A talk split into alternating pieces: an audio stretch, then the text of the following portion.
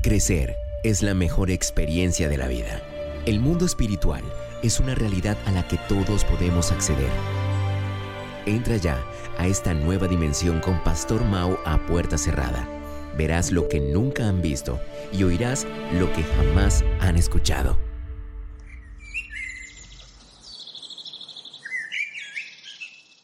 ¿Qué tal? Yo soy el Pastor Mao y esto es nuestro devocional a puerta cerrada. Reciban un saludo muy cordial con todo mi corazón, dándole gracias a Dios por este maravilloso y extraordinario día, pidiéndole como lo hacemos en cada momento que oramos, que por favor nos ubique en el lugar correcto, con la gente precisa, en el tiempo indicado y con la palabra oportuna, y que llene nuestro corazón de su paz y también de su dirección para que podamos hacer su buena, perfecta y agradable voluntad de manera práctica en el día de hoy.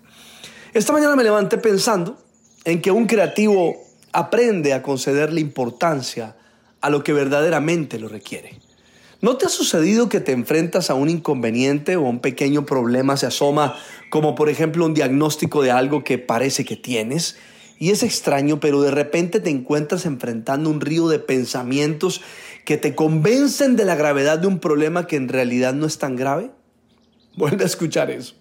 Personalmente me di cuenta que cuando sobredimensiono lo que me está sucediendo, me agoto más que en cualquier otro momento de la vida. Pierdo concentración, pierdo energía, fuerza, ánimo y muchas cosas más. Y es allí donde el enemigo también comienza a actuar disparando sus dardos de fuego a mi mente para incendiarla. Pero sabes, cuando experimentamos esto, aquello que te estoy hablando de, de primera mano, es cuando sabemos lo que significa la presión, la lucha, pero cuando lo hacemos desde la fe creativa, entonces aprendemos a vivir cada situación como lo que verdaderamente es.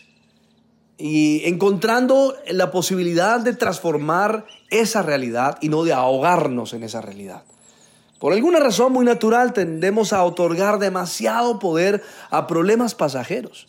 Y mientras le gastamos tiempo y luchamos contra ellos y contra nosotros mismos, no sé a ti, pero a mí me parece que perdemos el detalle y la capacidad de disfrutar las cosas bellas de la vida y de Dios. Mientras pienso en esto, llega a mi mente la historia de una mujer especial que no podía tener hijos, pero que el profeta Eliseo oró por ella en algún momento y quedó embarazada.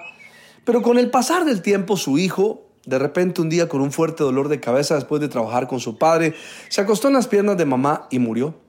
Entonces ella se fue a visitar al profeta para hablar con él y dice la historia que cuando ella iba acercándose al hombre de Dios en el monte Carmelo, Eliseo la vio desde lejos y le dijo a Giesi, el hombre que trabajaba con él, mira, allá viene la señora de Sunem.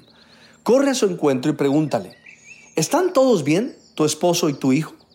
Así que este hombre llega, se la encuentra y le dice, mi querida señora, ¿está usted bien? ¿Su esposo está bien? ¿Su hijo está bien? Y ella contestó, sí, todo está bien. Pero espera un momento, ¿cómo así que todo está bien? Su hijo murió. Y eso es verdaderamente un problema, no se lo está inventando, no lo está sobredimensionando. Pues muy bien, debió haber dicho, no, no estoy bien, estoy muy mal.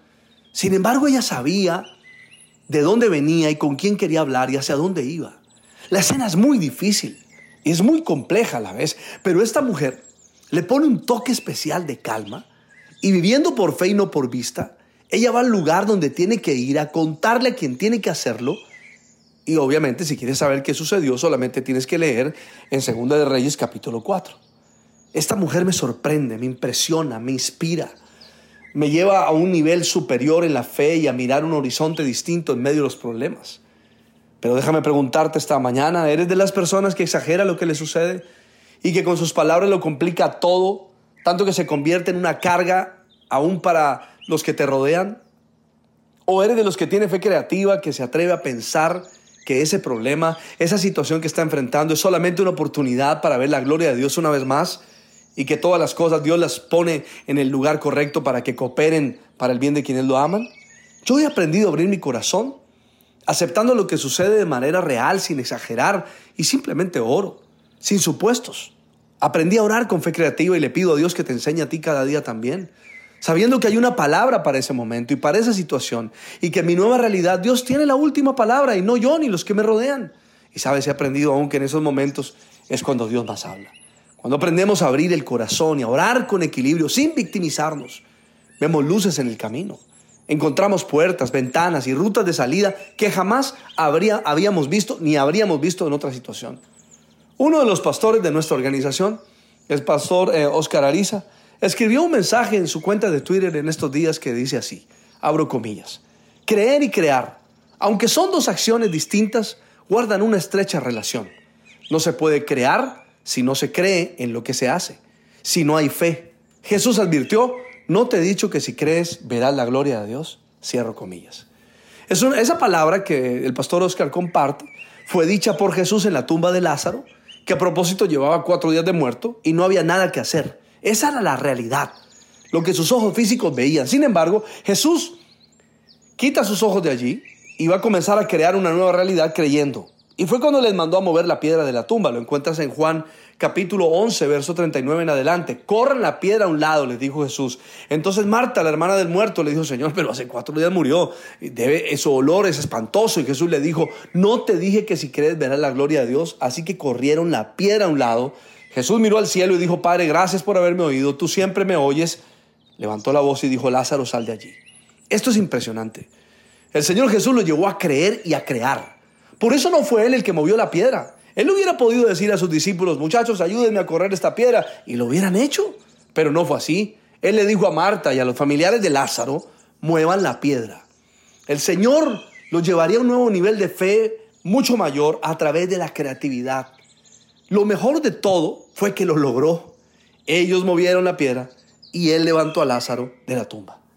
Esto para decirte que hay cosas que tú y yo podemos hacer como correr piedras en el camino, y que Jesús jamás va a hacer por nosotros porque dañaría el proceso creativo. Y hay cosas que nosotros no podemos hacer que solamente Jesús hará.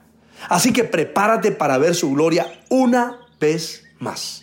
Con fe, con fe creativa, nada, pero nada te será imposible. Le pido al Padre, al Hijo y al Espíritu Santo que te bendigan de una manera súper especial. Soy el Pastor Mao y esto es nuestro devocional a puerta cerrada. Que pases un día súper extraordinario.